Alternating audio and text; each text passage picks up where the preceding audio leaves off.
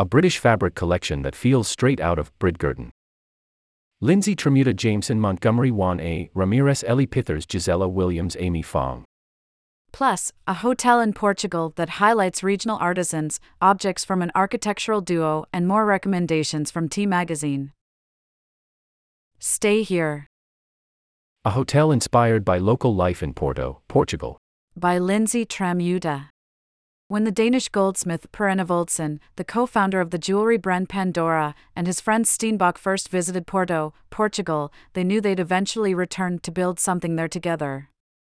The idea crystallized when they returned in 2016 and discovered a pair of 16th century buildings in the city's Largo de São Domingos neighborhood. They'd soon be available but needed work. Now, they're an integral part of the Largo, the pair's inaugural hospitality project, opening this week, that combines an 18 room hotel spread across five heritage buildings with the first Porto based restaurant, Cozinha das Flores, and bar, Flor, from the Lisbon born, London based chef Nuno Mendes designed by Space Copenhagen with a focus on local materials and the work of regional artisans, including the Pritzker Prize winning architect Alvaro Siza, who created a tiled mural for the restaurant. Each space reinterprets the look and feel of a Portuguese home. Mendes, who will be cooking dishes such as a sweet prawn and steamed egg cake with presente balcao, ham in a spicy, vinegary sauce, had long fantasized about pursuing a project in his mother's homeland. That, combined with the opportunity to create a street facing restaurant with rooms above, was particularly exciting, he says. Hosting people for a night is great, but if you have 24 hours with them, things get a lot more fun. The Largo opens May 25th, thelargo.com. Wear this. Men's fashion that highlights Indian artistry. By Jameson Montgomery. India, now the world's most populous country, has long been underrepresented on the international stage for luxury menswear, though a trio of designers are seeking to change that. Kartik Kumra was studying economics at the University of Pennsylvania when the pandemic started, forcing him to return to his hometown, Delhi. He'd been fascinated by India's textile traditions for years and seized the opportunity to found his brand, Karu, whose name is the Sanskrit word for artisan. Small scale producers supply the brand's woven silk and voile fabrics, which are made on antique hand looms, giving their camp shirts and patchwork trousers a homespun quality. Harsh Agarwal started working on his brand, Harago, during a gap year from law school that turned out to be permanent. Based in Jaipur, Rajasthan, Agarwal visits the home of each textile artisan he works with, giving him the chance to forge relationships with his suppliers. Sometimes, they'll even show him their personal treasures, like wedding quilts and embroidered kitchen towels, which might inspire new designs for the brand's applique jackets and lace overlay shorts. Rikki Kher ran a fashion sourcing company in New Delhi for many years and started making his own clothes with Indian fabrics, eventually founding his company, Kardo, in 2013. He travels around the country's varied centers of textile production, incorporating different region specialties, khadi fabrics from Gujarat, ikat dyeing from Andhra Pradesh, into the brand's designs, including hand painted shirting and striped silk drawstring pants, which are all made in house at Kardo's workshop. See this. In a London exhibition, Alexandre da Cunha uplifts everyday objects the Brazilian artist Alexandre da Cunha has spent 25 years splitting his time between London and Sao Paulo, and the influence of both settings can be felt in Broken, a solo exhibition currently at Thomas Dane Gallery in the British capital. His Exile mini series features five works of gouache on paper that convey a sense of entrapment from a kinetic outside world. But, like the multimedia works that round out the exhibition, his fondness for joyous Latin American colors keeps bleak existentialism away. Da Cunha also returns to his oft visited world of found objects, with keys and coins encased in glass bottles and set upon small blocks of concrete, a nod to the brittlest buildings so prevalent in his home country.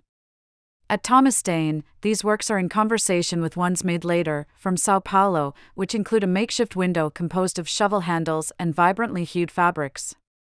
The exhibition, it becomes clear, takes its title as a statement of potential. Broken is on view through July 15th, thomasdanegallery.com. Covet this. A British fabric collection that revives 17th century maximalism. By Ellie Pithers.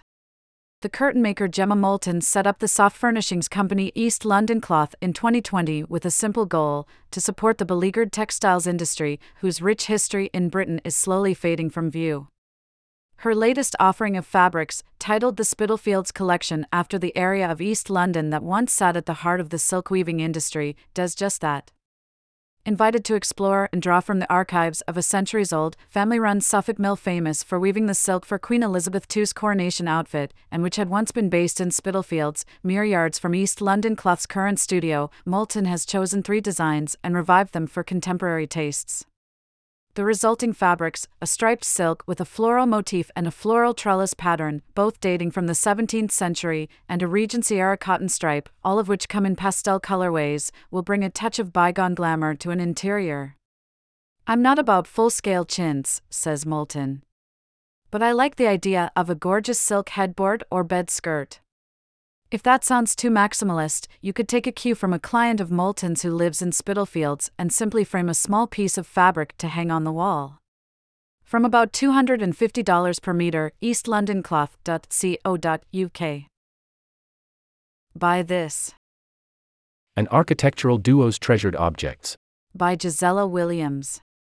When the Paris and Marrakesh based architectural duo of Karl Fournier and Olivier Marty design a house, they often create a fully conceived world full of objects, furniture, and surfaces that are made, whenever possible, by hand. As Studio KO, they designed the celebrated Yves Saint Laurent Museum in Marrakesh in 2017, with its patterned facade of handmade terracotta bricks, and a concrete bathhouse with bespoke stained glass windows for Flamingo Estate in Los Angeles in 2019. It's often the little things that some people might not notice, those last touches made at the end, that are the most important, says Fournier. Over the years, the duo have collected thousands of objects that they keep in multiple storage spaces, awaiting just the right project. Earlier this month, along with the art director Natalie Guillaume, they decided to launch an online store, L'Oeil de KO, the KOI, where they could sell these objects as well as collaborations with their favorite artisans along with objects like a bear shaped candle holder from the British ceramist Rosie McLaughlin and stoneware chalices from the Paris based Marie Latru, L'Oeil de will introduce a ceramic tableware collection, a collaboration with the Belgium based atelier Pierre Collet. Fournier discovered the work of Collet when he bought some teacups at auction a few years ago. We want to support and share the work of artisans we love, Fournier says. Work made by hand that confronts the growing uniformity of the world oideco.com. Consider this. The Sensory Joy of a Mahjong Set. By Amy Fong. Mahjong nights punctuated my early childhood, my memories of the game defined by its sensory aspects, the coolness of the pieces under my fingers, the cascading sound as players shuffle the tiles, the Chinese call it the twittering of the sparrows. Mahjong is as much about ambience as it is about gameplay, as T's recent story about an architectural firm's Mahjong club emphasized. It all starts with the look and feel of the Mahjong set, and, as I've begun playing again recently, I find myself coveting certain ones. There is a lot of joy to be found in using tiles that hold a bit of history, whether it's passed down from your family or sourced online. Chairish and Etsy offer vintage sets dating from the 1970s, distinguished by their aged patina and traditional illustrations. For those who want a more contemporary twist, the Yellow Mountain Imports Double Happiness set displays green striping, an artful deviation from the solid emerald that usually colors the backs of the tiles. And for players drawn toward minimal elegance, Aaron S tiles are made with white melamine and contained in a shea green box. The act of playing mahjong, as well as the set itself, can be as luxe or as pared back as the player wants it to be. From T's Instagram Fierce competition and lychee martinis at an underground mahjong club.